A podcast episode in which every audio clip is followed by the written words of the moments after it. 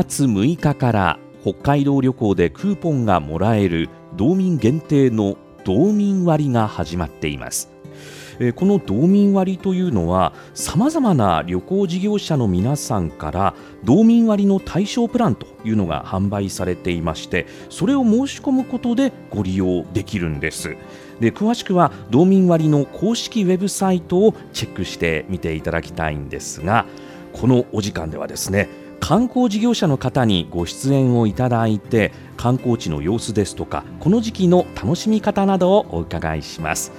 リスナーの皆さんは観光事業者の方のお話を参考に道民割をぜひ利用して北海道観光楽しんでくださいね。それでは本日のゲストをご紹介します。小樽観光協会の事業推進マネージャーでいらっしゃいます長岡智子さんです。よろしくお願いします。よろしくお願いいたします。早速ですがコロナ禍になってから小樽の、まあ、観光地を含め周辺の様子というのはいかがでしたか？お聞かせいただけますか？はい、コロナ禍になってからは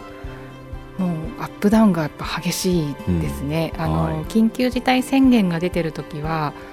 ゴーストタウンっていう感じではいえっ、と本当に人影がない時もありましたしうん、あのちょっと戻ってきたかなっていうぐらいの時でもやっぱり賑わってた時を知っていると、あとても寂しいなっていう感じになりましたね。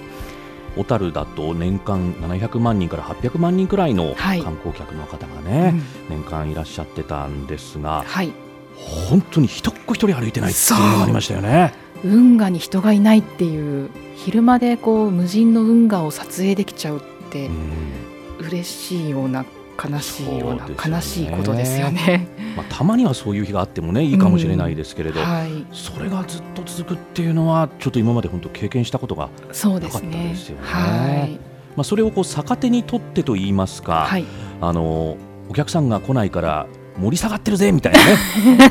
自虐ポスターを作っちゃった商店街もありましたもんたくね。ましいですよね。え本当尊敬します。ー まあ普段であれば、はいあの観光客の皆さんであったり車でね、えーなかなかその通りも歩けないくらいなあーにぎわっているところが、まあ、あお客さんがいらっしゃらないので じゃあもうスタッフ従業員のみんなで、ねえー道路に出てポスター撮っちゃおう写真撮っちゃおうって言ってたくましいですよね。本当にうんすごいです。意外とちょっと知名度が高いらしく、はいあの市外の修学旅行で来る学生さんとかにこう事前でこうお話をする場面とかがあるんですけど、はいあの境町通りの一方通行があって話をすると、うん知ってるみたいな反応が ちょっと返ってくるんですよ。えーあすごいなと思いました。まあ、いわゆる観光客の方が、ねは訪れるうん通りの境町通り商店街ですけれども、はい、まあ、そこが一方通行になってるんですよね、通りがね。はい、えーなので、まあ、それを冠した一方通行というね中年アイドルの皆さんもいらっしゃったりするんですけれども、体張ってますね。ねえーカレンダー作ったりとかね 握手会ならぬ消毒会やったり本当にすごいなと思いますよね。そうですね。えーうん、歌も歌ってますもんね。歌ってますね。ごめんなさい、ちょっと話がそれましたけれども、まあそういった状況になりました。えーで、まあ、やっぱりこう感染対策をね当然町としてもやっていかなきゃいけないということがあったかと思うんですけれども、はい。まあ、長岡さんから見ていいかがですか？その、えー感染対策ですとか、まあ、コロナ禍以降にこうなんか始めた工夫というのは何か見られましたか、そうですね。あの基本的な感染対策っていうのは、うん。まあどのお店どの施設ももう本当に当たり前にやってるっていうところなので、はい。その点については結構あの訪れる外から訪れる方はあの安心していただい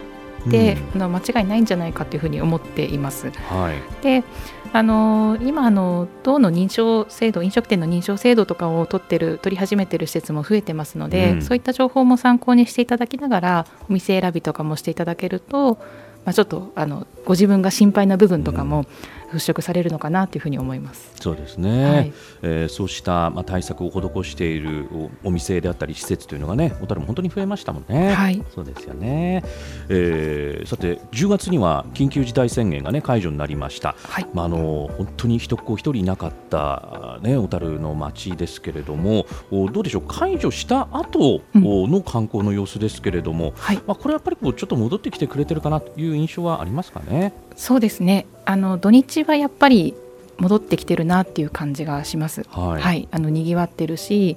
結構いろんなあのカップルで歩いてたり家族で歩いてたり、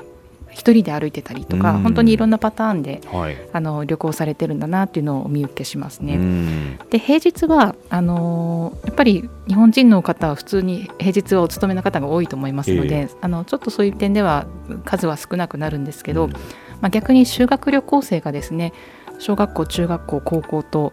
あれなんかここにもこ高校生がいるここにも中学生がいるみたいな感じで、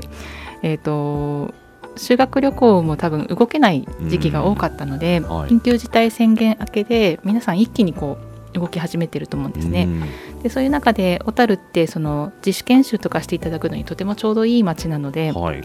まあ、その点では平日は学生の皆さんがうん。あの街を歩いてるのを見かけるのが随分多かったと思いますし、うん。まだあのこの冬に差し掛かっても寒い中うん。歩いてる学生さんの姿も見かけますので、うん。もうちょっとギリギリまで続くのかなっていう印象もありますね。うんまあ、小樽は屋根のない博物館とかね美術館なんて言い方されますけれども、はい。歴史的な建造物がね多くあったり街並みが残っているところでもありますから、まあ、あのぜひそういった、えー児童生徒の皆さん学生の方にはね、えーお越しいただいてあこういうことで小樽の街って成り立ってるんだっていうのをね、うん。えーまあ、ご覧いただくっていうのはなんか市民にとっても嬉しいなって思いますよね。そうですね。はい。うん。はい、さて12月6日から、えー道民割が始まりました、はい。やっぱりこの道民割でね、はい。えー小樽に来てほしいなって思うところももちろんあると思うんですけれども、はい。この道民割、はいそして北海道応援クーポン、はい。えーこれらに期待することというのは長岡さんありますか？はい、もうぜひ小樽に来てください。あの これしかないっていうか。まあそうですよね、はいだからいいきっかけにしていただきたいなとそう。なんです。本当にだからこの制度ってありがたいなっていうふうに思いまして、あの小樽市でも独自にあのこういう割引制度とかをあの展開しているものもあるんですけども、はいやっぱりいろんなものがあるとそれだけ選択肢も増えますし、うんあの来られるお客様も増えてくると思いますので、はいここはあの非常にありがたい仕組みだなというふうに思っています。そうですよね。はい。ではもうあっという間にちょっとお時間が来てしまいました。最後になりますけれども、ぜひ小樽の PR とそして、えーラジオを聴きの皆さんへメッセージを長岡さんからお願いします。はい、えー小樽ではですね11月からあの青の運河というイルミネーションを運河の方にあの展開してまして、えー、と日没から夜の10時半まで、えー運河がこう青色に彩られますのでぜひあの夜の小樽をですね暖かい格好で あの運河にお出かけいただいて楽しんでいただきたいなというふうに思います。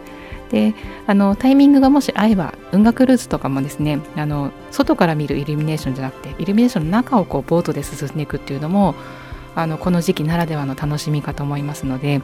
ぜひあの運河クルーズ運航しているようでしたら予約していただいて乗船していただきたいと思います。はい。はい、まあ、小樽にいらっしゃる方であれば、おそらく小樽運河はね、うん。えー訪れている方が多いんじゃないかなと思うんですが、はい。この青のお光で彩られた運河というのも、まあ、きらびやかで素敵なんですよね。そうです。ね。この時期しか見られないですしやっぱりなんかこうちょっと気持ちが華やいでくるというか、うん。はい。